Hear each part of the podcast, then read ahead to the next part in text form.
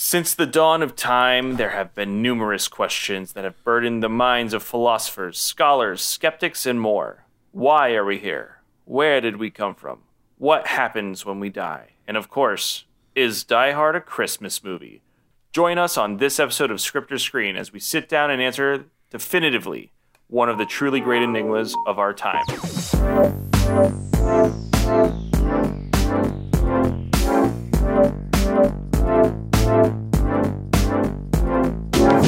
Good evening, good morning, and good afternoon. Actually, what is the line from um, The Truman Show? It's Good morning. In case I don't see you, good afternoon, good evening, and good night. There you go, ladies and gentlemen. That came from our resident co host, Zach Strackman. I am your other co host, Christopher Kitchen. Welcome to Script or Screen for its first ever and beginning annual uh, Zach's birthday Christmas special episode. Thank you. We've we've it's been a long ride. Uh, it we've mentioned the birthday uh, this episode, every episode up until this point. We made Um, it. We made, made it. it. It's here. Zach's birthday's here. Zach, how does it feel? Oh, it, it's it's a bit itchy, but it's the thought that counts. It is it a bit itchy? Is it? Did you Like not remove nice- the stick? Like like a nice sweater you get for the holidays. Actually, I don't know about you. Actually, well, you're into dog fashion, so to speak. I got uh, my dog, my my lovely little boy Iggy. I don't know if we've mentioned our dogs on the podcast We before. we we're we're we're a couple of dog people. We are. Um, I I adopted, uh, I rehome adopted. Yeah, I feel like there's a line between those two words, but um, I brought into my home, uh, my lovely son Ignatius Pigward, uh, Iggy Iggy Piggy we call him. Um, this lovely little boy. He's a little French bulldog. He's super cute, super loving. Uh, great playmate to your dog, uh, Rosie Zach. Yes, uh, the golden girl herself, golden retriever uh, Rosie. Yeah, we we actually got Iggy uh, his first uh, holiday sweater this uh, Oh, nice. this year. We got him a, a couple of options, and boy, does he love them! And is he cozy? That's good. You know, he's he's got really short fur, so like uh, Yeah, he's, he's a really little. just he's a little skinny skin you know uh burrito boy so he needs some extra some extra warmth in these colder seasons we live in florida it's down to like the 50s today but that's winter I, yeah, um, I, I would say so myself. Actually, the other night, so a week ago, I was in Orlando uh, working, and I think I got as low as like forty, maybe thirty-five at night, and I was I was pretty excited. We busted out the fire pit. In Florida, we can have open fires because it's not a dry state.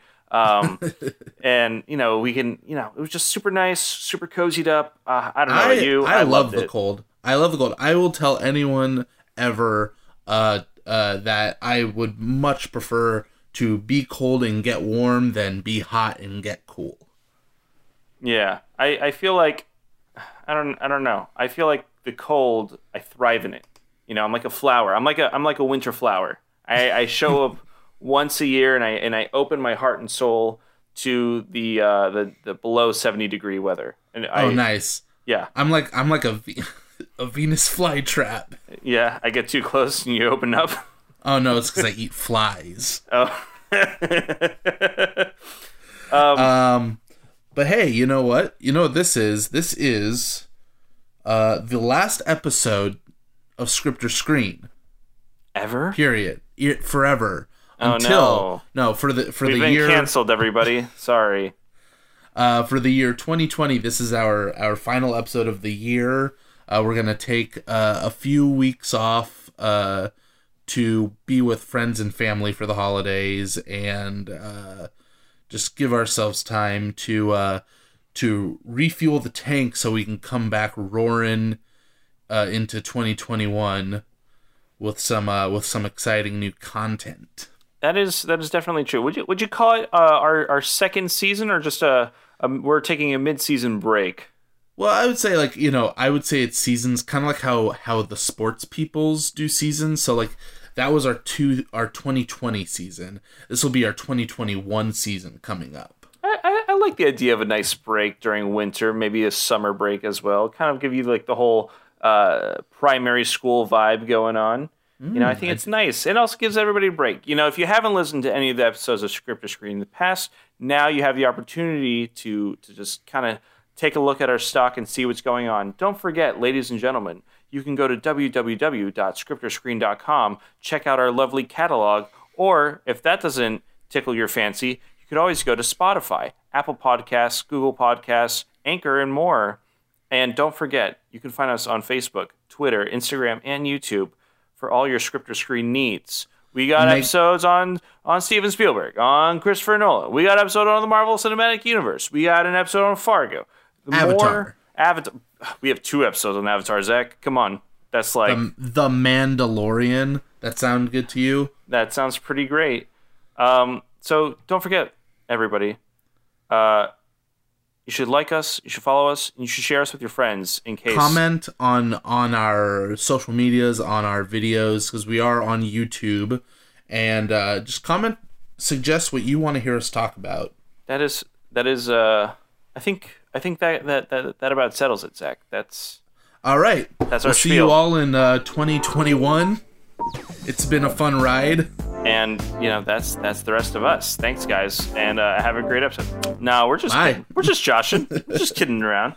A little, a little uh, end of the year uh, jokes. Um, so speaking of jokes, Zach, our our film today, Die Hard, has uh, quite quite a few of them, but It it uh it falls under the the category I like to do of movies that aren't comedies but have funny scripts. I, I would say so. I, I like your little script, by the way. For those of you who don't know, ladies and gentlemen, Zach does a lot of a lot. All right, so he, when him and I started this podcast, we we separated our roles in a way. Like, um, Zach and I both kind of decide which content we want to do, but I like to refer to Zach as like the content producer. He does a lot of the writing. Uh, I, I don't want to say the majority of the note taking, but like he, I, I think I, I set like a like a basis for how we should organize the episodes, and he's done a great job of filling in some of the information. Then I put my notes, he puts his notes. I myself handle a lot of the technical aspects, right? Uh, the Yes, you're uploading, our- the data, uh, all that that fun stuff going on there. Yep. Uh, and Billy's our editor, They've kidnapped me. Send help. and you know, we us three, we live in harmony in our own homes uh, and work remotely. but it, your writing for the cold open this time around, it, it reminded me of a joke.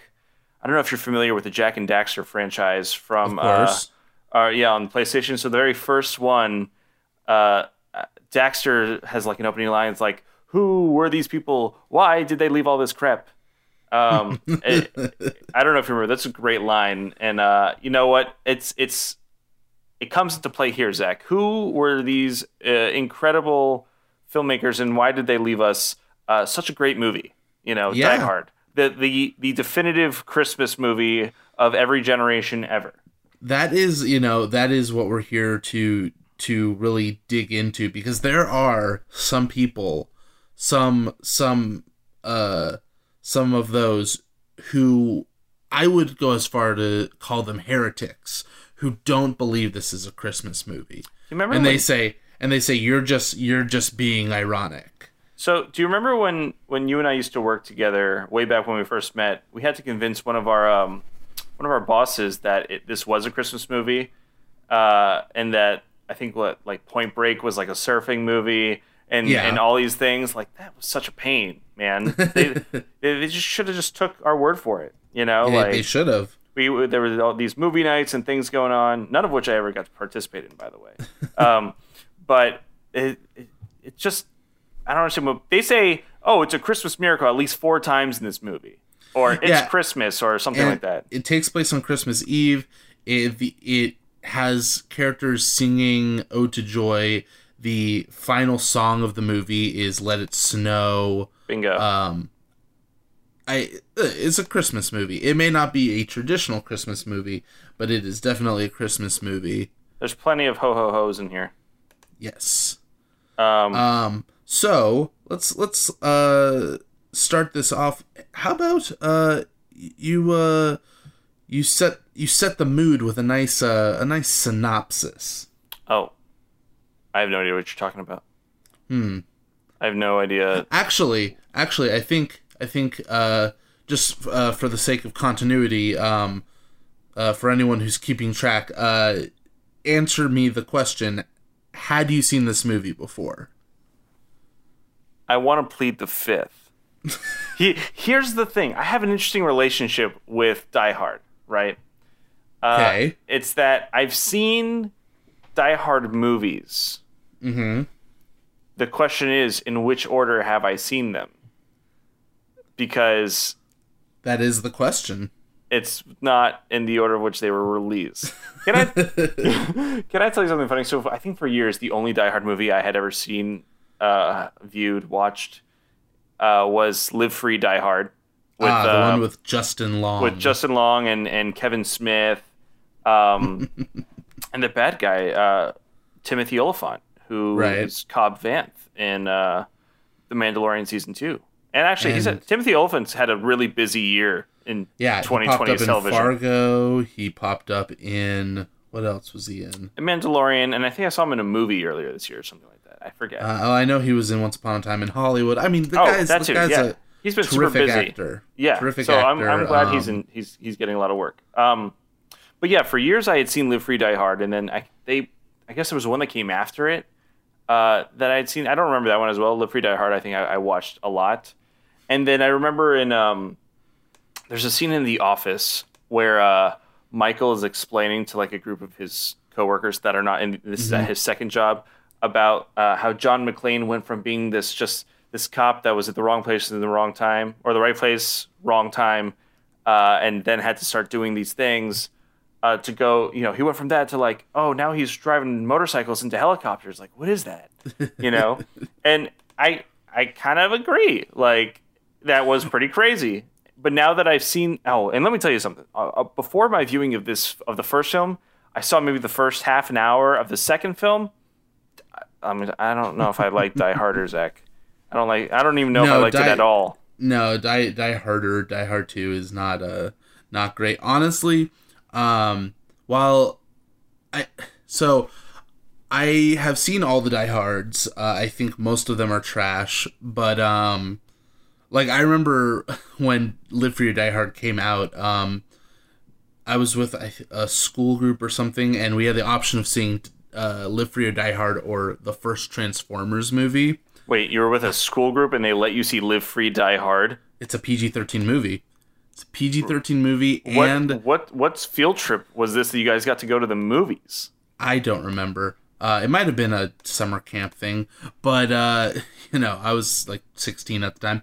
But uh, I just remember thinking that uh, a, a PG thirteen Die Hard movie sounds about like the worst time ever. And my opinion on that movie is like, you know, we won't talk about it right now, but I ended up seeing the first Transformers movie instead. I mean, I th- I would say you- made the better choice. I don't know. The first Transformers was not terrible, but it also wasn't anything more than product placement and Megan Fox uh, being are- positioned in weird scenes.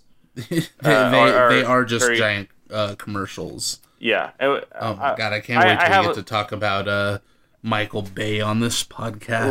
Le- good because I have a lot of great story Michael Bay stories. Um, but uh, so first time viewing Die Hard, uh, it was pretty excellent actually. I you and I actually had the same viewing experience at least for this yeah, we podcast. a, we, we, we got to sit on the couch and watch it with our old men, uh, our dads. sometimes sometimes you sit down um, and if you have a dad or a stepdad or a father figure in your life A mentor, uh, perhaps. yeah anyone anyone who who can just you know fill that role and you sit down and you you you, you watch a nice movie together that's that's always a, a great time a time well spent You want to know, know something really interesting? Um, and I give a lot of credit to this person specifically, my stepfather actually. Is I want to say the reason why I became so into movies, into films in general. I, Nice. You, I don't know if you know this. Whenever people would come over to my house, they'd see this giant library collection of DVDs and Blu-rays and stuff. yes yes i've seen it that so the reason why we got those is because every or we had purchased them is because every Friday, like after school or something like that, they, my parents would say, "Oh, let's let's go buy a movie or let's go to the movies and see something." And so I just kind of grew up watching a bunch of different, very different movies Um, and I think that kind of started for my my love of film. So thank you, stepdaddy. I appreciate you and I love you. Uh, but yeah, we watched this with our old men. Uh, that's funny that phrase. Um, and we had a great time. My dad and I loved. I loved one. I loved watching it with him, and two, I just loved watching this movie. This Yeah, was, was- so good. It's it's. It's actually I think it was my dad's first time really seeing this movie in any like actual attempt to like understand the plot and not just n- seeing like indiscriminate scenes from it.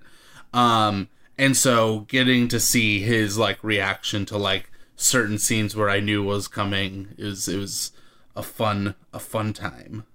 That's I'm listen. I'm glad to hear that. Uh, but when you're ready, I have the synopsis. Well, this one I would say is more of a log line than a synopsis. Log line Well- for people that don't know, it's just like a one sentence summary of the film.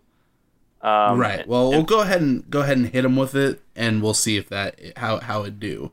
So this one comes from Wikipedia. It says uh, Die Hard follows John McClane, played by Bruce Willis, who is caught up in a terrorist takeover of a Los Angeles skyscraper while visiting his estranged wife. Now, that's pretty small. It's pretty condensed. Yeah. So I feel like uh, what is what is this one? This one says uh, uh, an NYPD officer tries to save his wife and several others taken hostage by a German terrorist during a Christmas party at the Nakatomi Plaza in Los Angeles. Yeah, I mean, I think both both kind of. I, I would say the the li- as the least you know going into Die Hard, the better for for your you know anyone's first viewing. And uh, I will say spoiler warning because we are gonna you know dig through this movie and talk about all the stuff we like in it. So um, this is You know- warning. Yeah, I, I Uh, would say, well, who goes into a, a film and TV podcast knowing, oh, they're not going to say spoilers? Why would Well, they talk about spoilers? So this Unless is I guess this is like a recent movie. I think we, did like a, a non-spoiler review when so when we did of when of we covered Tenet. Tenet, yeah, Yeah. we I think we started off, and that's so I was gonna say, you know, 2020 has been uh just a crap year, so I'm hoping that as we move into 2021, and uh, you know, not not to uh, digress, but there are movies that will be released in theaters. Hopefully, COVID goes away and stays away, and theater going can uh, can resume. But also, a lot of big budget, you know, AAA Hollywood movies are being released on streaming now. Uh, so there are, I think, opportunities for us to really discuss. We are experiencing technical difficulties. Please stand by. Thank you for holding. Your call is important to us, and a member of our team will be with you shortly. I could have easily gone back to the podcast already, but now I'm committed to the goof. Okay, I think that's enough. Zach, you know what I hate more than anything else in the world? It is it when the connection uh, gets dropped I was- and uh, You know what I was going to say? Um, to quote the the famous Christopher Pratt, uh, connectivity problems is what I hate the most uh, because they suck. Um, yes, they do. So, Anyway, Oh, uh, whatever. I think I think we'll just get right into it. Uh, full spoilers for uh, Die Hard. Here we go. Uh, Die Hard, the movie, directed by one John McTiernan. Ooh, this Uh, this is an interesting guy. Yep, uh, director of movies like Predator, The Hunt for Red October, Last Action Hero, Die Hard with a Vengeance, uh, and uh, committer of a of a, of a, of a few crimes. Yeah, I didn't I didn't realize until you showed me. Uh, I didn't really know who this guy was. Um, but his uh, let's say criminal charges and felony convictions and incarceration uh, are a very interesting uh, thing. It, it involved him, uh, a producer who he thought was going behind his back, and uh, perhaps a uh, private investigator he may have hired to wiretap their office. Super But- interesting stuff. But I mean, like, Yeah, you know, if you're into that, like, that's that's what uh, you know, that's gossip. Yeah. Now the uh, movie was written by uh, Jeb Stewart and uh, Stephen E. Souza. And it was based off the book uh, Nothing Lasts Forever by Roderick Thorp, sequel to The Detective. I think this is a pretty well known thing. It was sequel to The Detective, which was adapted to, uh, I think, in the 70s, uh, uh, starring uh, Frank Sinatra. And the, the intent was to have Frank Sinatra be in this movie as the same character, but he said no, so they kind of retooled everything. Wow. You know, I didn't even realize that this was based off of the um like a novel or that there was like novelizations that like I wonder when that changed. Like when Die Hard became Die Hard and Probably uh, after the this detective. yeah, I was going to say uh, I can't imagine Live Free Die Hard happen in a novel.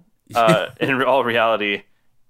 Uh, but let's see. This movie, uh, it was released uh, July 15th, 1988. So it's a Christmas movie, but it came out in the middle of summer. Uh, and Hey, it had a bu- isn't there a saying about Christmas in July, something like that? something like that. Uh, a budget of uh, between 25 and 35 million. I like that there's just a phantom 10 million that, you know, take it or leave it. It's, you know, pocket change. Uh, made a that? box office return of uh, uh, 139.8 to 141.5 million dollars. So pretty And- good and- return. I was gonna say, and for all we know, this is just um, like 1990, 1988 kind of money. This isn't uh, like adjusted for inflation. Right. Okay. Um, and so was- we have. Oh, what's up? I was gonna say, yeah. Did you notice that this film was distributed by 20th Century Fox? I wonder if Disney will put it on Disney Plus. It's doubtful. I don't think uh, they want someone saying "Yippee ki yay, motherfucker" on on their Disney streaming platform. I'm still expecting Disney to like put out like a another platform that has kind of like more mature stuff from their various studios or whatever. Isn't Logan on Disney Plus or not yet? I don't know. Um, let me check. I don't think it is. Now that I'm now that I I'm talking to you about it, I don't think it is. I feel like Pulling it up. Let's see. Disney Plus is loading. here he is, our man Zach on the scene at Disney Plus. Zach, how is it over there? Uh, so X, the X Men movies are on Disney Plus, but Logan is not. Mm, I wonder if that'll ever make its uh, debut. Never know. Yeah. Uh, but uh, let's look at the cast of this movie. So, fresh off a few, like, I think, kind of like TV and comedy roles, uh, we have uh, a young up and comer named Bruce Willis. Which is awesome. Did you know he was born in West Germany? No, I didn't either until un, until looking at his Wikipedia page. that's cool. Yeah. and uh, you know, total n- newcomer to the action scene. He was really playing against type here. I think when they first uh, shopped the movie around to, uh, you know, kind of figure out what they wanted to do with it, their original ideas were for an Arnold Schwarzenegger, Sylvester Stallone type, uh, which I think would have become like a very made this a very different movie. Um, and then, but but Bruce Willis, you know, he he kills it here. He's uh, one of a kind. Uh, John McClane, the everyman, the most relatable action hero. I, I would say I really like Bruce Willis in this as a whole. I mean, I think generally I like Bruce Willis. I can't imagine the times I. Uh, Yeah, whatever. I think. I feel yeah, like I, I can't imagine a movie that I've seen that I didn't like him in. Like Pulp Fiction, he was good. Um, what did I see him in recently? that's it. That's pretty much the last thing I remember him in outside of. Well, he had a small role in the uh, the Expendables movies. I don't know if you remember those. Yeah. Well, so like I I the, the expendable movies are like silly and like you're not supposed to take them seriously but after a while it's like i get it i get it it's yes you got the another action guy in your movie and oh yeah, they're saying you know each what other's would lines be super funny. Would be if if they did like an Expendables four or five. I don't know if it went past three, and they brought like John Wick th- or something like that.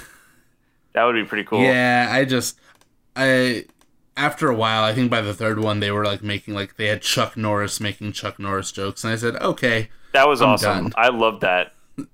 But uh, okay, so opposite Bruce Willis, we have uh, Alan Rickman, Severus Snape himself, Ah. in his first film role at least great- uh, first uh, Hollywood film role uh, as the the ringleader of this colorful group of criminals, Hans Gruber. Uh, another actor. I you know I can. I think my favorite Alan Rickman roles would probably be Snape, right from Harry Potter. Yeah. Uh, Galaxy Quest. Uh, Galaxy Quest is great. That is Um, awesome. And I would say he did pretty good. He did a good job in this one too. There were there was a part in this one I wasn't that I wasn't a fan of, but I was like, really. Um, but no, and then I think he was in Dogma too, wasn't he? Yes, so he was in Dogma. I was gonna say I was gonna Yeah. say that was one of my. He was uh, the uh, the Metatron in that. Yeah. But of course, I mean, I think anyone who knows Alan Rickman, his big thing is uh, playing uh, Snape in the Harry Potter series, and uh, and for being the man who knew the truth about about the the big reveal of Harry Potter all the way from the very first movie and having to hold on to that secret for like 10 years. Yeah.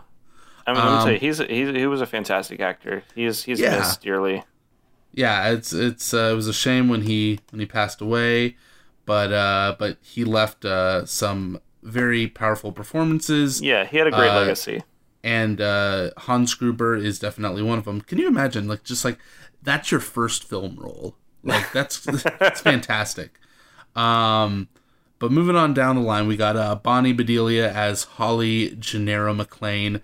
Honestly, I think one of the more underserved uh, actors of the movie. Uh, she she does good with what she's given, but I feel like you know, She wasn't given a lot in general. yeah. Um, but uh, I think that's that's probably like uh just you know this era of filmmaking. Uh, Yeah, Well, actually, I know I don't even want to say that because you know in our episode of Alien we did talk about um how Sigourney Weaver had like a great role as like kind of like a you know woman protagonist and like taking center stage of the film.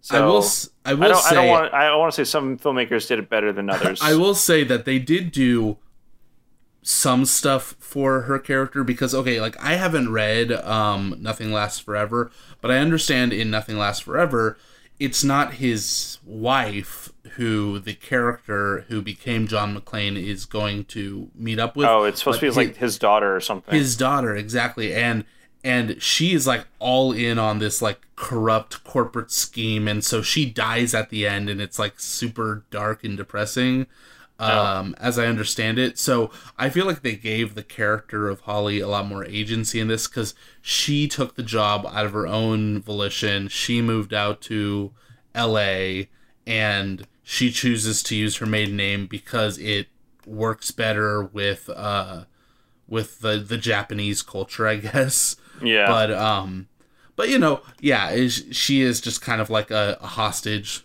and and unfortunately later she is a, you know, sort of a damsel in distress. But you know, for what she's given, she does a good job. Right. Um, but moving on, we have uh, the probably my favorite character in the movie, uh, Reginald VelJohnson as Yes. Al Powell. Yes, he was. I listen. my first time watching this movie, I didn't realize that he was even in it.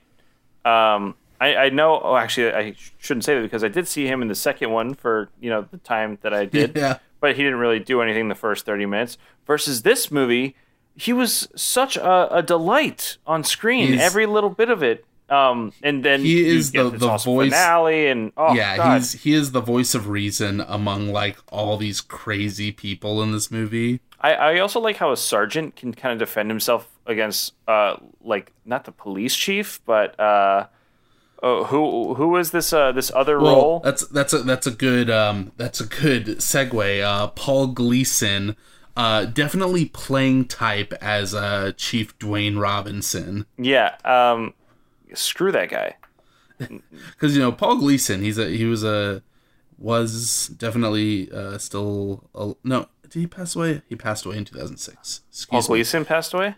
Uh, yes, he was a he, Oh. was, he was a great actor. Of course, I know him as the uh, the principal from The Breakfast Club. Right. I liked Um, him, and he also reprised his role as the principal in not another teen movie. yeah, that's right. Yeah. Um. So, uh, but you know, he plays kind of a good like asshole who gets his comeuppance Yeah. uh, in this.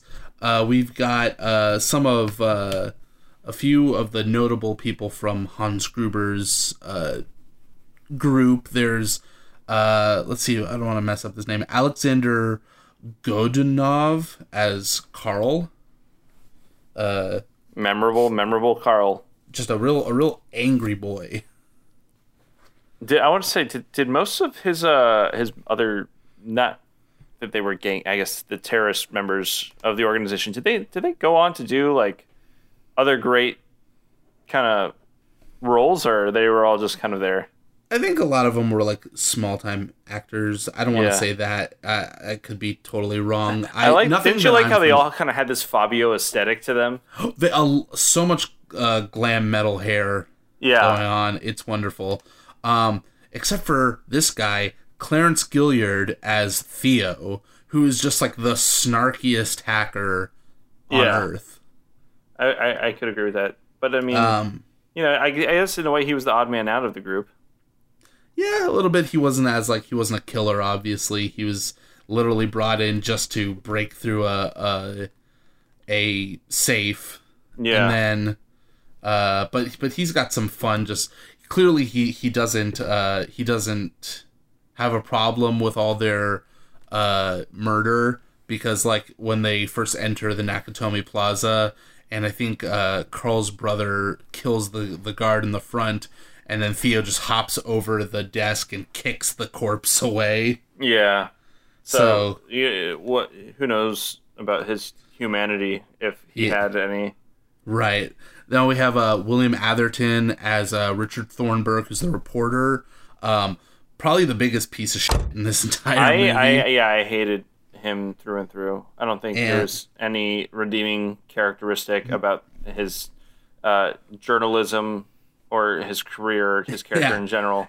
his his horribleness is only maybe met by uh, Hart uh, Bochner as Ellis, who is just like the worst. Uh, you know, L.A.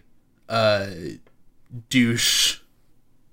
Coke Can I- head. Yeah, I mean, I would agree with most of those things, but then I think I think I realized something, Zach. Uh, well, actually, I, I'll save my realization for later. I, I, let's let's continue. Okay, I think the last person I really credit because there's there's a lot of people and a lot of named roles. Like every one of Hans's uh, men has a name, and like they all have little gimmicks about them um, that are all pretty memorable. But I feel like if we named all the the named characters in this movie, we'd be here all night. But At uh, least the characters have names, as opposed to other films. Nolan. Um, but uh, the other other one I wanted to bring up was uh, De'voreaux White as Argyle. Dude, what a great character! He's hardly in the movie, but he is At least he, the movie. I was gonna say, at least he, him, he has like just a like presence on screen. You know, like Yeah. He he really excites. I think the audience, uh, Yeah. as well as you know, M- Mr. McClane, if you will. You know, they they had Right. this great small interaction relationship, and you know, and it, it was just great banter and back and forth. Um, I was I was happy anytime I got to see him, even you know, if it was less than five minutes of screen time. Yeah. He was wonderful. So okay, let's let's kind of let's dig into this. Let's you know get through this uh this story. So okay, basic you know uh story. John McClane is a cop from New York coming to go uh, coming to see his his wife and daughters for Christmas. Uh, his wife left him basically in New York to pursue her uh, uh, career and he has come to to I guess win her back, and uh, gets caught up in this this horrible terrorist takeover that's not actually a terrorist takeover, and uh, action movie shenanigans ensue. Yeah, yeah. So I was really bothered by the the introduction of this film, right? Uh, you know, where we find Mr. McClane, Mr. John McClane himself flying in. I guess the guy sitting next to him on the flight is giving him such weird advice. To me, it's just, oh, what you want to do is you want to take off your socks and shoes and just really roll them in like a fist, like on Yeah. on the rug underneath you. And I mean, Bruce Willis's face was this look on my face, and I'm like, like what are you talking about, man? Like what? Like what? What is happening? Why is Right, this the right. introduction to this this uh, widely acclaimed uh, action film? Um, and I just love the little payoff later. You Yeah, know, after, after Bruce kind of gets digging his- acclimated, yeah, like I'm wondering what the hell he's doing. And then I, I yeah, he's digging his feet in his ground. I was like, oh, he's taking the advice from the guy. I'm like, oh, that's a weird payoff, but Yeah, it, it's- it's- it was really, it was kind of funny. You know, it was like It a kinda- good gimmick. listen as as as one as one person who has been on an awkward plane ride uh time and again i can say occasionally people will say some weird stuff but you never know you might get a little little breadcrumb of wisdom from one of them uh so i thought you know it's a funny relatable moment in the movie I, but, yeah, uh, but it, what a weird way to relate to somebody. yeah You know what But, I'm uh, saying? Yeah, but let's let's talk about this this gentleman of John McClane because I mean, like, I like how it would have been easy to portray this guy as like kind of like the the sh- you know shining knight. Basically, he's a cop. He could be straight laced and the you know the the straight man to all the kind of wild personalities of Hans Gruber's group, but he's got a, an edge to him. He's kind of he's not a perfect hero. Uh, he can't take his eyes off ladies when they pass by. Yeah. He's kind of unfriendly and untrusting, and but but all of this, you go like, well, I know people like that. You know, makes him feel real. So I want to say the I think the movie does a good job, um, kind of distancing itself in a way too from, you know, though they, they say like, oh yeah, John McClane, he's a cop, he's from N, he's NYPD uh, and stuff like that. Like he and I guess he has some kind of mannerisms about it. Uh, or, or he he's kept the training and you know he provides that later on in the film. But there were a lot of parts here that made me think like he's he's not utilizing things that you'd think uh, someone of that caliber would. And and it, you know when you look at it with like the scope of this day and age, I don't think this movie at all glorifies what being a cop was seen to be. And in fact, I think it shows the exact opposite of like why the police in general are kind of useless and why like Well, this kind of loose say- cannon is pretty like I, I would say yeah, it's it's situational, but um, yeah. I mean, very yeah, situational. in in a situation like this, you know, obviously this is a Hollywood movie, and a you know, in terms of like, uh, things where where something if something were to happen like this, it wouldn't be, I think, as you know, grand or or operatic as this movie can be at times. No, but I Um, mean, but I mean, even with all the the grandeur and, and everything that that's kind of going on, Mm-hmm. um, it, it does a great way of showing like, uh, I guess the best way to put it, just like John's really there on his own because Mm-hmm. of the incompetence uh, of the system. He was kind of uh, yeah, you know, in. like you know when he's when he gets on the radio, the walkie-talkie, and he's like trying to talk talk to them, and they're like, "This is a line reserved," you know. Yeah, yeah, exactly. He doesn't care about the minutia of everything, you know. Like, and I and I like that. You know, I mean, he he is that that that kind of um, I don't want to say that stereo that that trope of like what we imagine like TV and movie uh like action heroes to be, but he he kind of fits it, but in just in the right way. I would well, say a lot know, of people base he's an characters off of him. old-fashioned. He's an old-fashioned like New York, not going to take any crap from anyone. Uh, against these like new age like L.A. Oh. types. Well, I mean, also, well, I mean, the the terrorists themselves, not necessarily LA types, but you, you know what I loved was the relationship that Hans Gruber would make to him. That like, oh, you're like, you think you're like a cowboy, but like he talked about like John Wayne, or and I love how he was just like misremember the movies. It's like, it's like John Wayne wasn't in that movie, uh, or something Yeah, like that. Yeah, here's here's uh is this where uh, John Wayne rides off with um with Grace Kelly and he's like it was Gary Cooper asshole. Yeah, exactly. But I mean, like, there's a, uh, there's a lot of that in there, and you know, it's it, and I think it, it does well, like for his Yeah, yeah. character. John John McClane feels like at least for this first movie feels like a very real person who is just caught up. eh, You know, he's an average man caught up in an uh, above average kind of situation, uh, an extraordinary situation, I should say.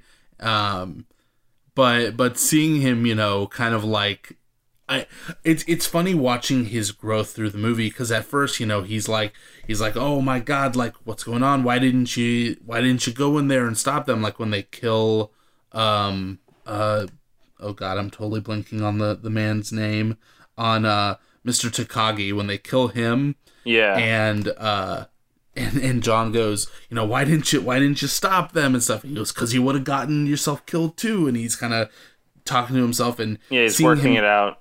Yeah, seeing him go from that to like someone who is like, you know, playing this this cat and mouse game and outwitting his opponents and to the point that he's having full on like machine gun fights with them. Yeah. Um, it's But it's you, you always gotta- really yeah, you have to admire his resourcefulness too, because you know he really is caught at like such you know with his pants beneath his his waist, you know, or like around his ankles.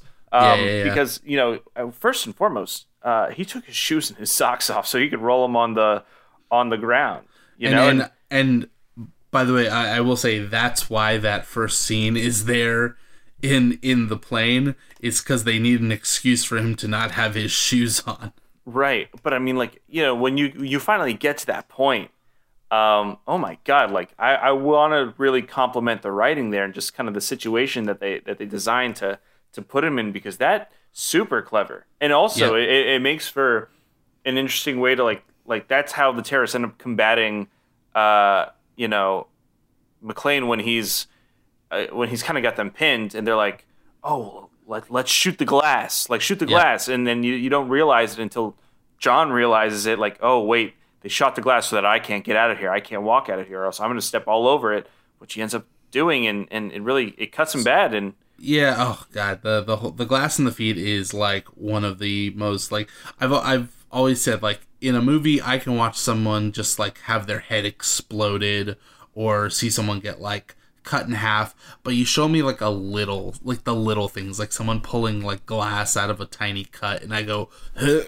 no yeah, I mean, I want to compliment this movie too. Uh, it was a, there, there was a lot more. Uh, not, I don't want to say gore, but um, it was a little more explicit than I thought it was going to be. Uh, Yeah. But but when there were like squib explosions and and uh, you know fake blood and stuff, they it looked pretty good to me. I, Mm-hmm. Well, I- is- I- only to be rivaled with like Tarantino, you know, in the modern this, day. this was this was the time you know back in the day of, of squibs and and you couldn't you couldn't have like CGI blood splatter so I know. I don't know, Uh, man. I, I I miss the old way of doing things. yeah some, sometimes old is better. It, it you know it's just because something's new doesn't mean it's better.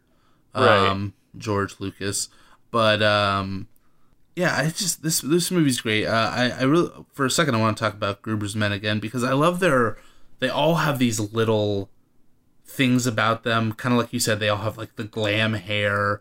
Um or you might see Karl's brother uh you know does something or one of the other characters says something or there's one of them who like you can see him kind of picking out a, a candy bar and stuff and they all have these little character beats that it, it makes them feel like real people and not just like mindless henchmen Uh, I mean, even to that point, like they they go further uh, to the step that they all have they each have names. They each have names. They all I want to say all of their names have been said on screen at least once, and are even written on McClane's arm, Yeah. so he can So you know, track there- each and every one of them. there is Franco, Tony, Alexander, Marco, Christoph, Eddie, Uli, and Heinrich. Oh, wanna say maybe, Fritz like- and James. Yeah, not all those sound uh, German, I suppose, but you know, I'll buy that. Well, uh, I know Uli was the guy who goes for the candy bar. Um, and of course Theo, who's just a silly boy, and uh, Karl, who I I would say gets the most development out of uh, any of the any of the henchmen. But he, you know, I wouldn't say necessarily development. I mean, I don't know if I, he gets a lot of screen time. I don't know if I see him get like you know achieve and fulfill certain goals per se, but like uh, he says he remains the most consistent. I'll Yeah. give you that. he um and, and you know like he has like again like he is a bit character. He he really only has like one motivation but it is a a i feel a very relatable thing where it's like his brother got killed. He's pissed off.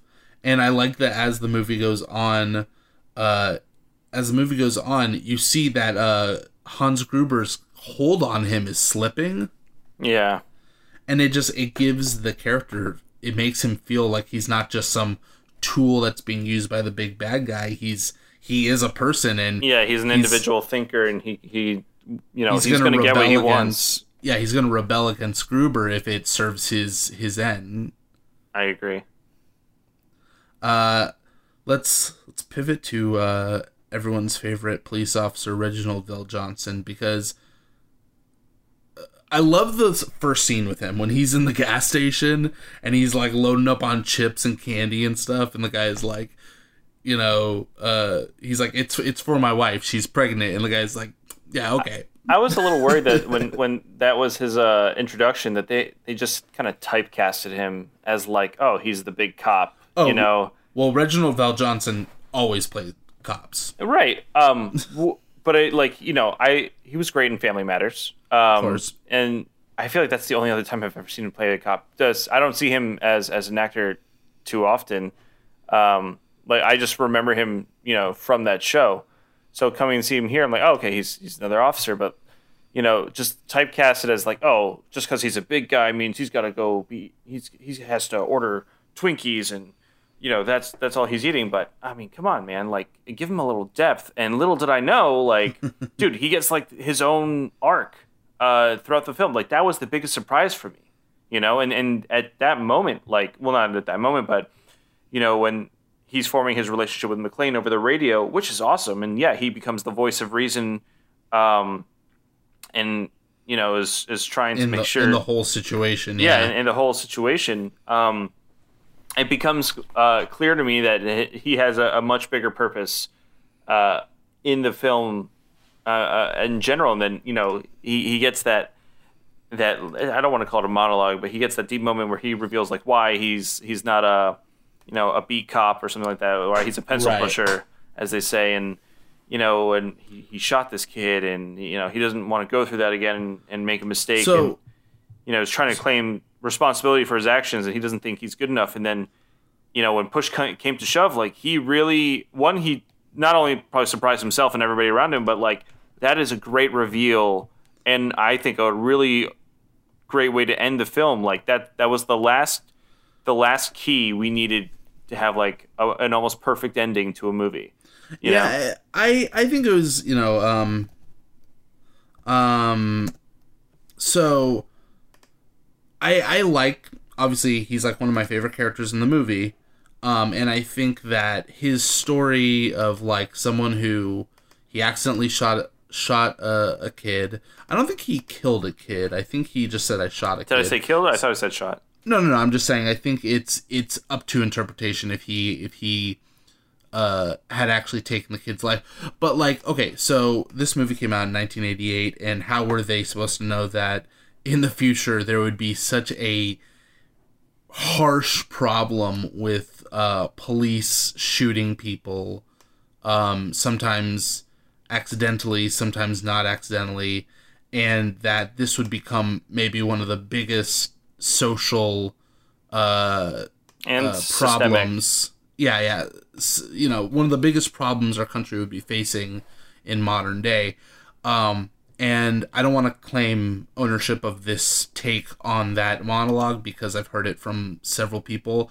But, and again, not Die Hard's fault, but the fact that when the discussion, when he's talking about it, it's not that like, I killed a kid and I feel awful because I have taken a life. It's I killed a kid and I lost my nerve. You know, so it's like it's like it almost like it puts the the the tragedy on him losing his nerve over the the fact that someone was either injured or killed because of him.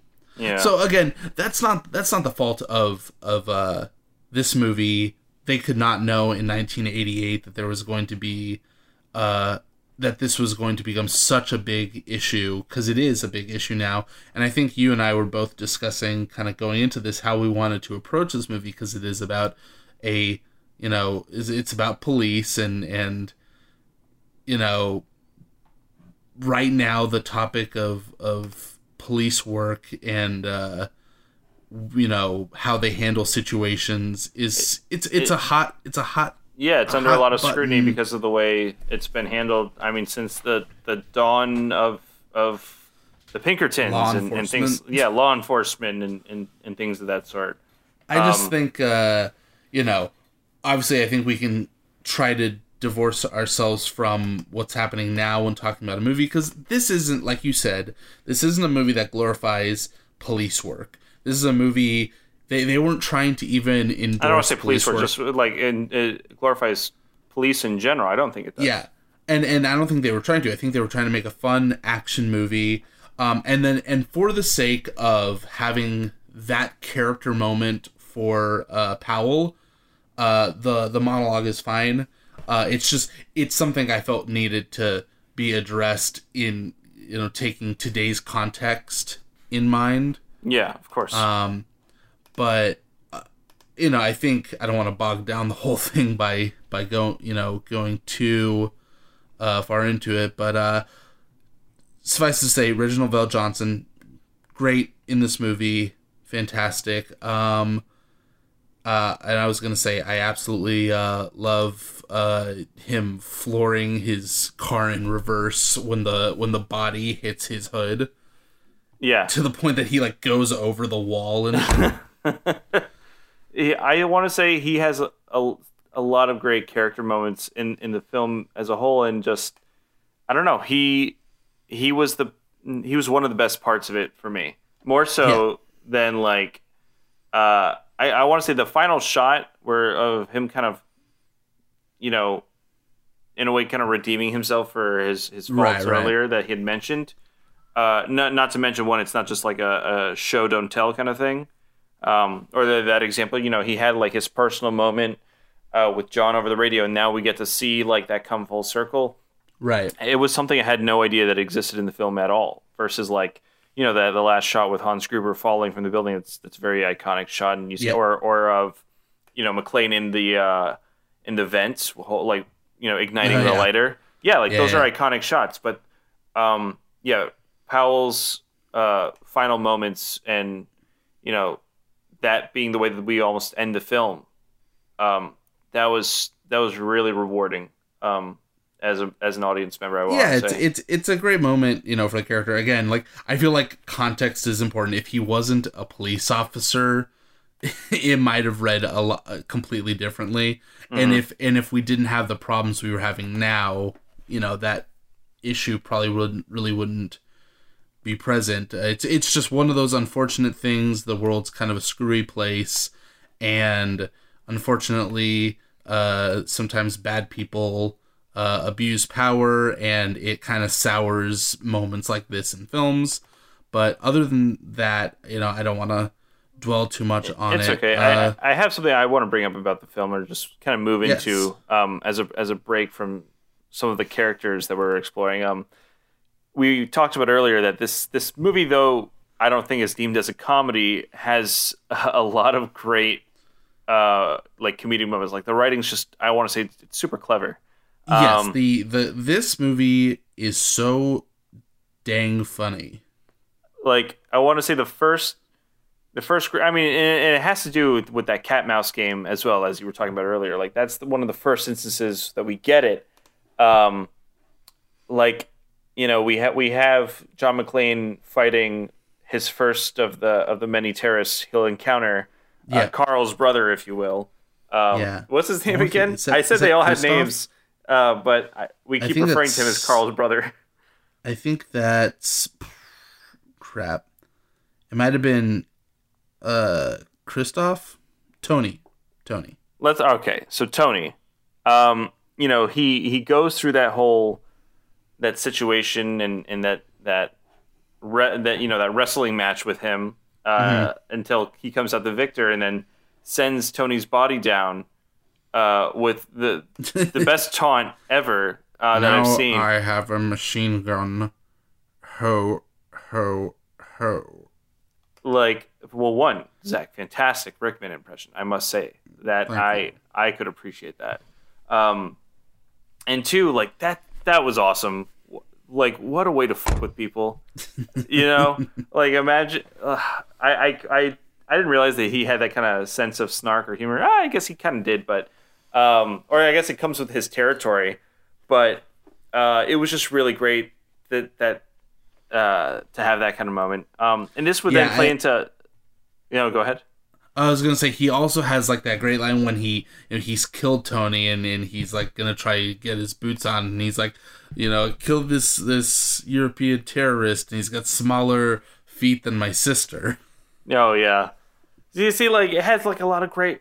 I mean, you get the the iconic yippee ki motherfucker. Like that's hilarious. Uh, No. you know the I I some I wrote a few of them down. So there's the uh, so this is what a TV dinner feels like. Um, I've actually seen that line referenced in like other properties. Like I think that line popped up in like one of the Fallout games and stuff. Oh wow. uh, Ellis going, Hans, Bubby. Yeah, that one's fantastic. I mean, listen, uh, Ellis is a. I hate him as a character. That's probably like his best scene, uh, and I'm glad that that was his last scene as well. Yeah, probably probably one of my favorite lines is when the the people the uh, news uh, casters are talking and they're saying like, uh, you know. They should be going through the early stages of the Helsinki syndrome, and He's like, "Oh, guy turns to him and Helsinki." like, It's in- Helsinki, as in Helsinki, Sweden, and Finland. So, and uh, which is kind of awesome because I didn't realize this. In fact, I was watching it with uh, with my parents, um, and my dad says like, I wonder if they had to write that because uh, uh, Stockholm syndrome is copyrighted. And then we looked it up, and that's exactly why Stockholm syndrome is is a copyright name and idea. Uh, or That's I, awesome. Uh, you know, I meant to have it open. Hold on, I'm, I'm googling uh, really quickly. And for our viewers, uh, while Chris Googles, uh, Stockholm syndrome is the uh, I don't know if you call it a, a phenomena, but where uh, captors will actually begin to relate to their uh, or cap captives will start to relate to their captors and uh, begin to favor them uh, during their their time as a captive.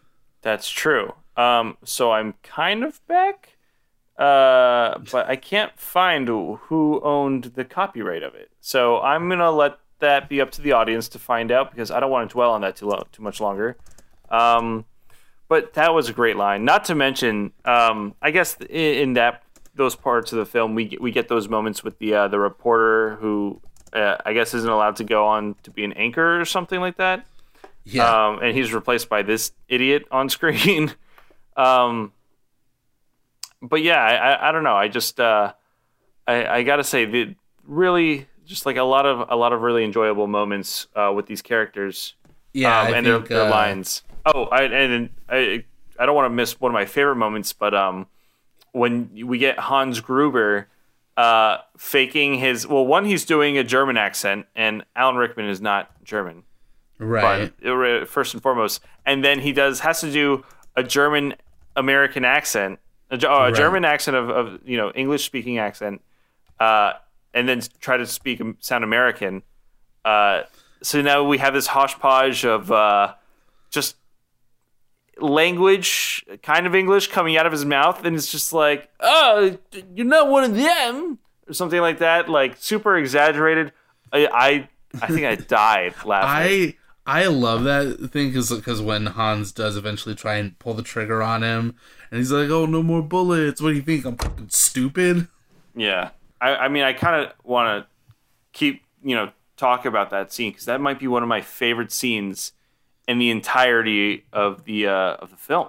They they definitely uh, play a play a good little trick on the audience because uh, the movie is very open about what the audience knows and you know who knows what. So when you go to when you get to that scene, you have no indication that uh, John McClane knows it's Hans Gruber, and so it's I think like the first time, maybe the only time that the movie really tricks you into thinking that uh, John McClane's in danger. Yeah, but but I mean, like it. Well, that that sense of danger is just kind of like, oh, dude, it, it encapsulates the entire scene because you know not only do we get them to meet each other and things like that, like then John kind of becomes friendly with him, right? And like Yeah. Alan Rickman, being the fantastic actor he is, plays it so well. Uh, also with this terrible accent, like it's it's this disgustingly cunning, weird performance, but you're you're also you can't believe that John's buying this, you know. And then this is I all right again my favorite scene in the film. Not to mention it has like, you know, uh, this this tension that's just being built, and you you have no idea when this time bomb is going to explode, but you, you have these uh, wonderful uh, camera angles, right? They're canted. They're they're what's known as a Dutch angle, Yep. which is when uh, it's like kind of like a, off like a slant. That's Yeah, like a, a number tilt- of degrees. Tilt the camera. Yeah, exactly. And, and it usually is, is supposed to show like some sort of signs of like dominance and like or or Um, an unhinged nature. in, yeah in in the the characters and you don't really know uh, you know what's going to happen next. I think uh, another great example of, of that is the first mission impossible. Um, there's there's a video i think uh, that StudioBinder did a great youtube channel and um, uh, like film uh, production products uh, brand as well uh, where they where they study the, the dutch angle and um, they show how well it can be used in a scene. Check it out if you haven't. Um, but yeah, you this is another great example of that because then you finally get the moment where where John McClane hands him the handgun, like you know how to use one of these. You've shot this before. He's like, oh, I I went shooting one time or or something like that, and he hands him the gun, hmm and now you're like, oh shit, like th- it's over, it's done, and you know, lo and behold, he then points the gun at him, and and I mean, then we get the foil of of, of all that tension. But yeah, the the director of photography, uh, Jan de Bont, um, who also uh, was director of photography of The Hunt for Red October, uh, Right. which the director had also done. Um, he also did something like uh, Lethal Weapon three. Uh, you know, like great work. Also, he also Bravo to him. Cujo, yeah, one of my one of my favorite uh, Stephen King movies. there you go. Like this guy has done some some good work, and I gotta say, like I was really, dude, that that another pleasant surprise in this film for me personally. hmm Um, as a student of film, yeah, that was excellent scene, excellent. I would use that as an example for, tension for anybody. it's it's a great scene, and then I I just it's got the great payoff of just that all this tension that you thought was there suddenly is taken away when you realize that John McClane has been on top of everything from the beginning. Uh, it's a good good reversal of of uh, of that scene. Um, But uh, before we get forget about it, um, I do want to go back to to I mean the one character we haven't gone too much into, which is uh, Hans Gruber, um, our antagonist. I, f- I So- feel like yeah, he he's a he's an awesome character, just s- start to finish. he he's not the traditional villain. I want to say. Well, well, I think so. He it's funny because he has this way about uh, how he how he acts and how he addresses people and how he presents himself, where you think he's not like your typical like you know crook, but but at the end of the day, he is. I mean, he is just in it for the money, Yeah, and it's and it's a he- robbery. Exactly, and he stages everything. Uh, this huge terrorist attack, uh, even going as far as to like murder people who are like high up on the in the corporate chain, um, corporate ladder, I guess. Uh, to to disguise his actions as you know, like he even has like you know when he gives the demands to um to Robinson, he's like, I want these people from this, you know, from in Canada to be released, and I want these people to be set free and stuff. And when you have those demands, I want a chopper uh, on the the roof to take us to the airport, and from there you'll get further instructions. And it's this elaborate thing, all to disguise the fact that all he's doing is stealing money. How much was it? It was like sixty million or six hundred million, something like that. Just, just, just. Uh, Oh, and just- it, actually, it's it's in the form of uh like bear bonds, right? Yep, yep. Bear and which bonds. is wh- which is funny. It's like bear bonds is like the thing that most a lot of villains uh, are after in movies. I don't know if you you know this, um, Mm-hmm. but I, I want to say they're the uh, they're the center of plight for a number of heist films. yeah. Uh, what was where was the list? I, I had it up here somewhere in my in my notes because my, my dad discovered it and I was like, oh, that's actually it's actually interesting that it comes up so often. Um, excuse, so all right, what is it? Die Hard, Heat, Beverly Hills Cops, License to Kill, Panic Room. Uh, I guess somewhere in Akita they have it. Uh, the Okay. Transporter, Fun with Dick and Jane. I remember in that one. but it's like point even point blank. Um, what else, dude? There's just there's just so many uh, films where it's like I bear think it's a bonds are like that's just Yeah, the it- thing that people want to steal. It's a good way to like show that you have a lot of money and not have just like a bag full of cash or something. But um yeah, I just like I love the part where you know when he's gather- gathering up the bonds and everything that was in the room uh in the safe and uh Holly says, you know, after all of this you're just a common uh you're just a common thief and he says, "I am an exceptional thief." And since I'm moving up to kidnapping, you should be more polite. And it's it's a wonderful line because it really I you know I feel it's like the one time that he feels like he's really being insulted Yeah, I was gonna say like he really took that to heart, you know. and and and we've seen this guy murder people on a whim so when he says you should be more polite uh you, I'd believe believe it yeah, yeah, exactly. you know. Uh, yeah, I, I feel like that was that's probably like another great movement, and also like you get. I mean, he's also uh, I don't want to say like a classy fellow, but he's not not a classy fellow.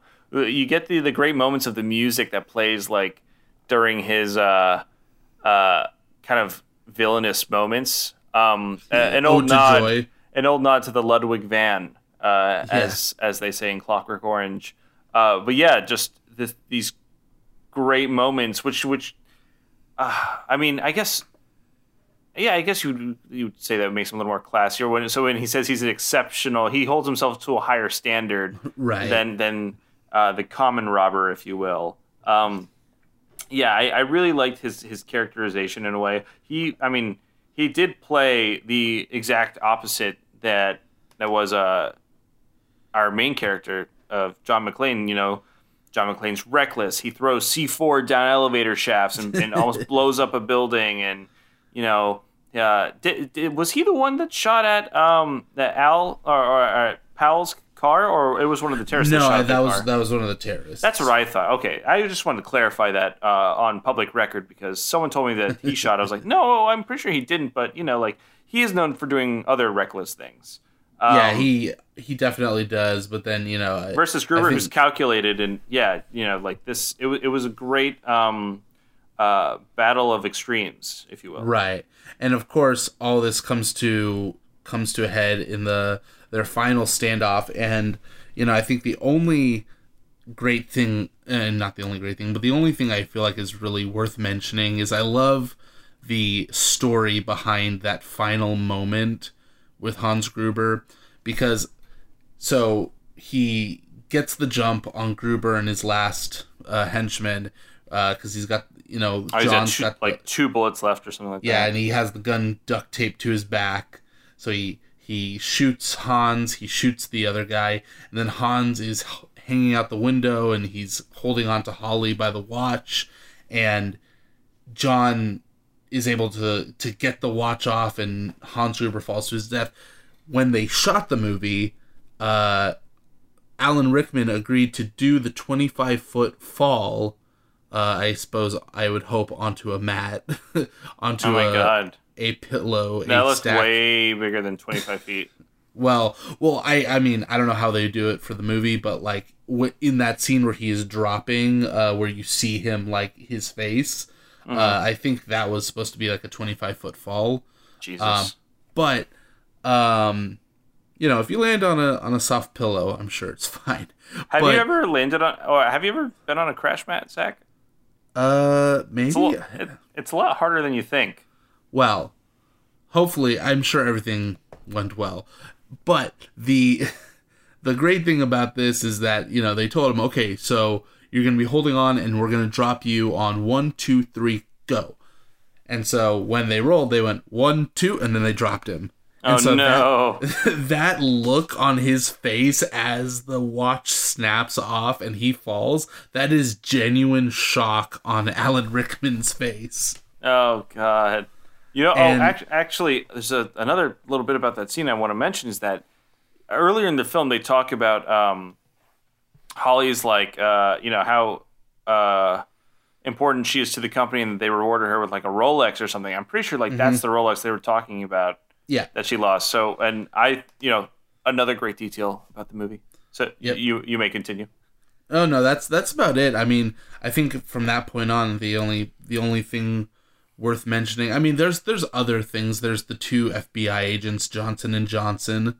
Ugh, Um, they're they're funny. They completely useless. Good riddance to them. I think they have that, that one great thing where it's just like being in fucking Saigon. And he's like, I was in junior high, dickhead. um, and like they're fun, but like you know they're they come and go. Yeah. Um, really, I just I love the ending of this movie. Um, Powell gets his big moment. You know, um, Karl shows back up. He's you know got his gun, but Powell's quick with his gun and quick Takes him out. Yeah. Holly punches out Thornburg. Yeah. And Which now uh, makes sense considering the opening of the second film.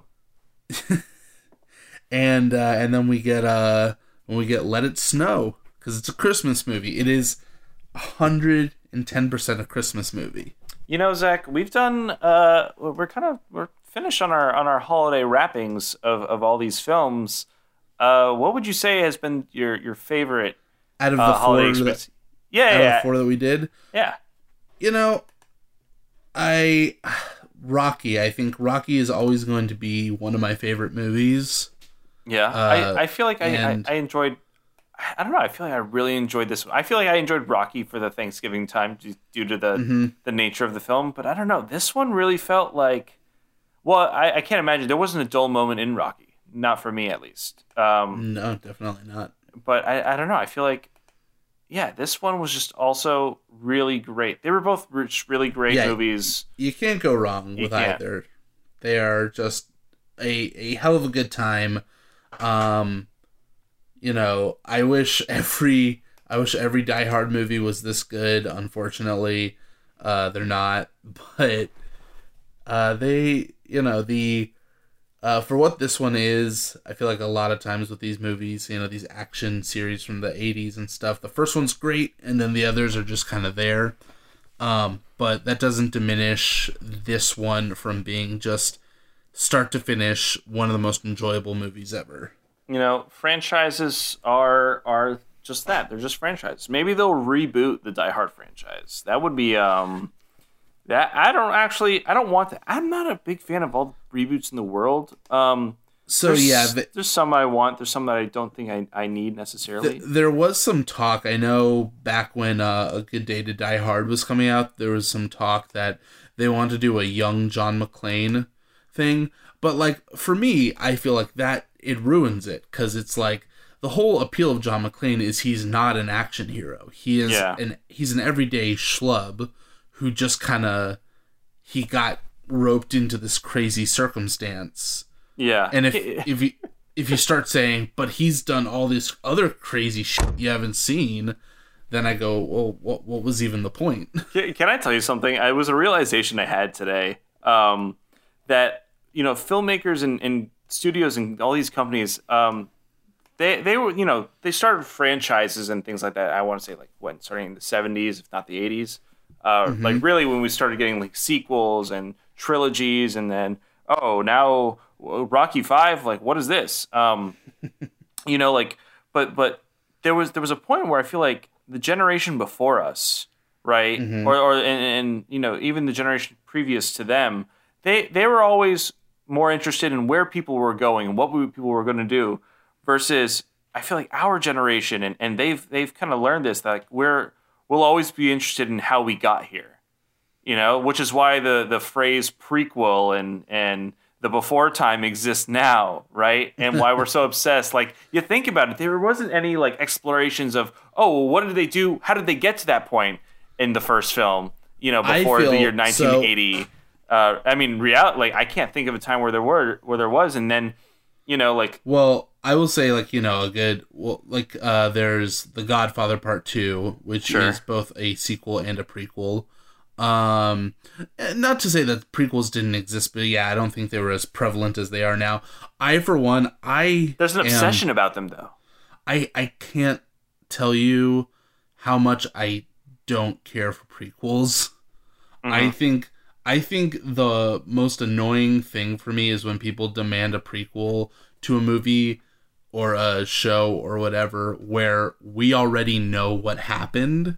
Mm-hmm. Um I know there have uh been talks of well what was the one I just heard about um you know oh uh you know they're they're doing a prequel series for Game of Thrones Yeah. and um, you know we won't talk about Game of Thrones and our opinions on that. Um, but they're they're doing the smart thing where they're they're doing uh, the story I think of the the the House the of the Dan- Dragon. the Dance of Dragons, the the Blackfyre Rebellion. I think so. That's like there's some real like cool stuff, and it's distant enough from the Game of Thrones proper story that it's not. You know, there's enough room that like we don't know all the details and stuff, and it's interesting. But I remember back when Game of Thrones was wrapping up, there were a lot of people who wanted uh, a prequel all about like the the rebellion that Uh, happened yeah.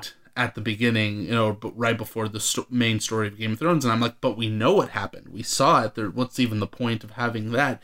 So when I hear someone say, "Well, yeah, we were shopping around the idea of a young John McClane movie," I'm like, I'm like, oh, dude, he was in the police academy. What else do you want from him? he, he was just a he was just a cop in New York. Like mm, yeah, he was pulling people over. You know, like I don't. the whole uh, the whole appeal of John McClane is he doesn't do this. He he wasn't supposed to be this like action star who had like all these crazy adventures. He was one dude who got in a very bad situation. That's what Michael Scott says, man. You got you gotta listen to Michael Scott. He knows things. People don't give him enough credit. That's a that's a smart guy right there. So I think the big takeaway uh, from this is don't do prequels. Um, always move forward. Never go back. Uh, listen, I won't say whether I'm for or against them because there have been many times where I'm for uh, a before time story. Uh, but you know, just uh, just make it make it good. Yeah. Make, make make me make it worth seeing. Like, why do Get- we want to explore that story? Get Um, it right. Get it. Get it tight. There you go. Um, but yeah, man, this this has been a fun, a really fun last couple weeks with Yeah. you, Zach, doing doing all these shows and and enjoying all these podcasts. You know, I don't know if necessarily we talked about like, you know, what we're going to take this time um, to our lovely listeners to to kind of reflect on on this kind of year as a whole as as we close out our our season. Um, and our show and just kind of you know what we can look forward to coming up because you know what there's there's this year was uh it's a very troubling not troubling it's a very troubled year in general but it a, had, a lot of it had a, lot of, shit. it, yes, a great you know word choice right there. Um, but you know, we all kind of dealt with everything in our own ways, and you know, in in some way, shapes, and forms, communities came together, though we were all so very far apart. Um, Zach, you and I finally did something that we never thought. It's not that we never thought we could do, but we we we finally got our heads together and we started this show. Yeah, and know? you know, it's you know, I we had been talking about doing something like this for a long time, and I think you know, all things considered, you know, the the pandemic started, quarantine was going on, people had suddenly more time than they knew what to do with, and you hear all these stories of people saying, "Well, I went into quarantine and I didn't want to just sit around staring at the wall all day." So there's people who they baked a bunch of bread, or they they they worked on they worked on puzzles, or they Hey! they, they started they started a new hobby, or they they worked on a skill that they hadn't really uh, had time to to dedicate toward. And like I know for me, uh, I did a lot more writing this year, uh, probably because I had a lot more time on my hands th- than usual. Um, but and and I know for you, you Dude, you definitely dude, I, I- let, let me. Can I, I? I just want to go through and just let everybody know exactly what I did. Um, you had your phases. I, I did. So I think the be- very beginning of quarantine, I was in my um my video game phase. I hadn't. I mean, you know me, Zach. I play video games maybe once or twice a year, um, Right. and I'll do like maybe one or two games. So I played a video game this year. Played two. I played Fallout uh, 76 and played it with you when they started uploading and making it, making it all great. I played Breath of the Wild for the first time. Super great games. I, I really appreciated them. Uh, I took a lot of time for myself personally to you know uh, just assess my health, um, and you know I, I did a great job, um, and also kind of assess my eating habits and. I, I became quite the home chef and, and baker. I, you know how many loaves of bread I have baked this year? Uh, so qu- many quite loaves. Yeah, I, it was. It, but what a great experience it was! Like my last name's Kitchen. God damn it! You know, like I, I've always live up to it. exactly. I've always been surrounded by such great, you know, chefs and cooks in my family. Like my my all my parents, my mother, my father, my stepfather. Uh, not my stepmother, uh, except come Thanksgiving time. Um, my dad likes to complain. Eh, um, sorry, Kathy, I love you, but it's just I I, th- I thought that's a skill I really wanted. Yeah, I got to work on writing, got to kind of focus on on just developing shorts and other projects. Uh, I my, unfortunately for me, uh, I was one of the, the many that whose work was displaced um, as a kind of newbie to the wor- the full time world of freelance production and things like that. I, had a really great you know end of the year last year and beginning into this year, and then you know a lot of the stuff kind of dried up. Uh, but now you know because of all this, I was able to, to focus on some passions and you know really really get get my head together. And you know, Zach, thanks to you, we were you know we were also able to make this happen. You're such a big part of this.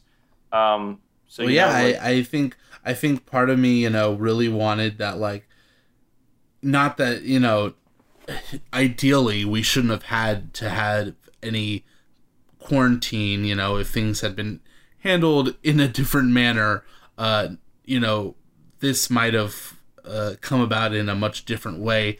But, you know, having events events having played out as they did, I'm glad that going forward, I can say, well, yes, when the quarantine happened, I didn't just stare at a wall all day.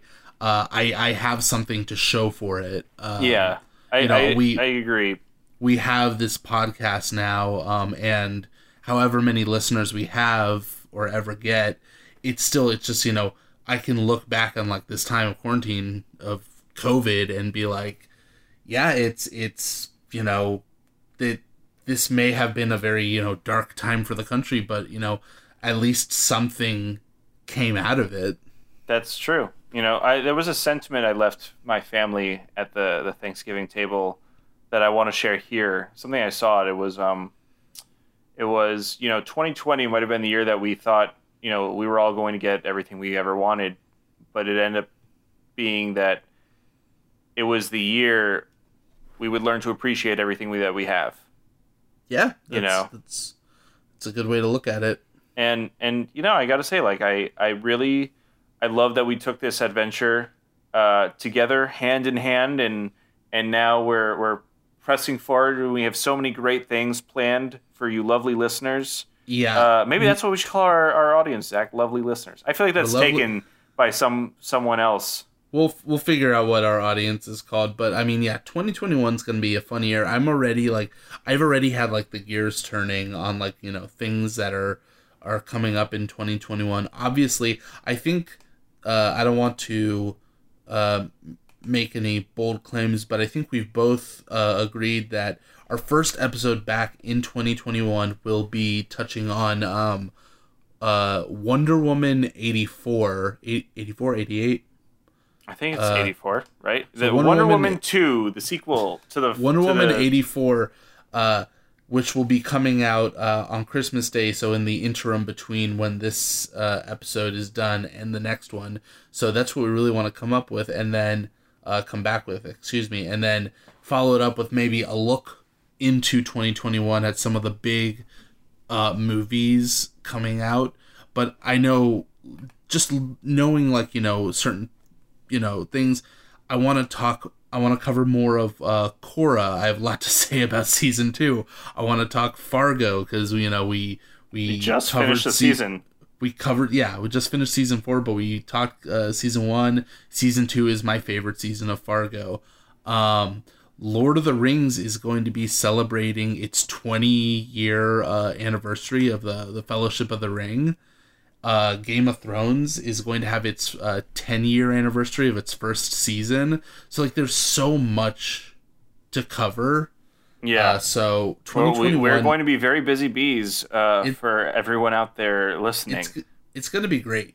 Not to mention, I still have a lot of Star Wars opinions that I need to get out, and there's been a lot of news regarding things that I don't agree with that I I would like to talk about. but I'm going to give them everything time for things to settle and for me to look at the pile of dust and ashes that they leave behind us, and and so we can really decide uh, what we think before I go and, and start spitting my opinion out into your ears. Um, Don't I- spit in people's ears, please. yeah, I know. I'm uh, listen. I'm, I'm I don't like myself a wet willy either, so I, I wouldn't I wouldn't dare give it to anybody else. Um, So, but you know, that's just uh, we we're looking forward to it. Um, this break will be nice for us to kind of, you know, give us time to to be with our thoughts, be with our friends, our family, uh, virtually or in our households, uh, and celebrate uh, a lovely time. Zach, uh, this is your birthday week, buddy, and I want to say, you know, everybody who's been listening since day one has heard it, uh, but you know, from all Yeah, of us, the audience and and production side of, of script or screen, uh, happy birthday, man! I Thank know it's a big one. It's, Oh, it's Don't say it. I've already said it in the past, but I mean, no. It, it, it- realistically, happy birthday and happy Hanukkah. You know, Thank you. Yes, to all of our listeners, uh, happy holidays, happy happy Hanukkah. That's coming up. I think this Uh, yeah, the, the week of Hanukkah. as We are recording this the day before Hanukkah starts. oh, actually, yeah, um, it's today That's or tonight. tomorrow. Twenty in twenty minutes from now. Uh, yeah. Well, and then um, and so yeah, but yeah, happy Hanukkah, Merry Christmas, uh, Happy Kwanzaa, whatever you celebrate, Festivus, um, And also, happy New Year. Happy New Year, Happy twenty uh twenty one. Please We- uh, look out for all script or screen updates and news on our social medias and other pages. Once again, it's it's www.scriptorscreen.com is our website, or you can find us at Script or Screen on Facebook, YouTube, Instagram, and Twitter. Uh, thank you all once again for a lovely first season. My name is Christopher Kitchen. I'm Zach Strackman. Have a wonderful rest of the year and enjoy yourselves. Be good to one another. Bye.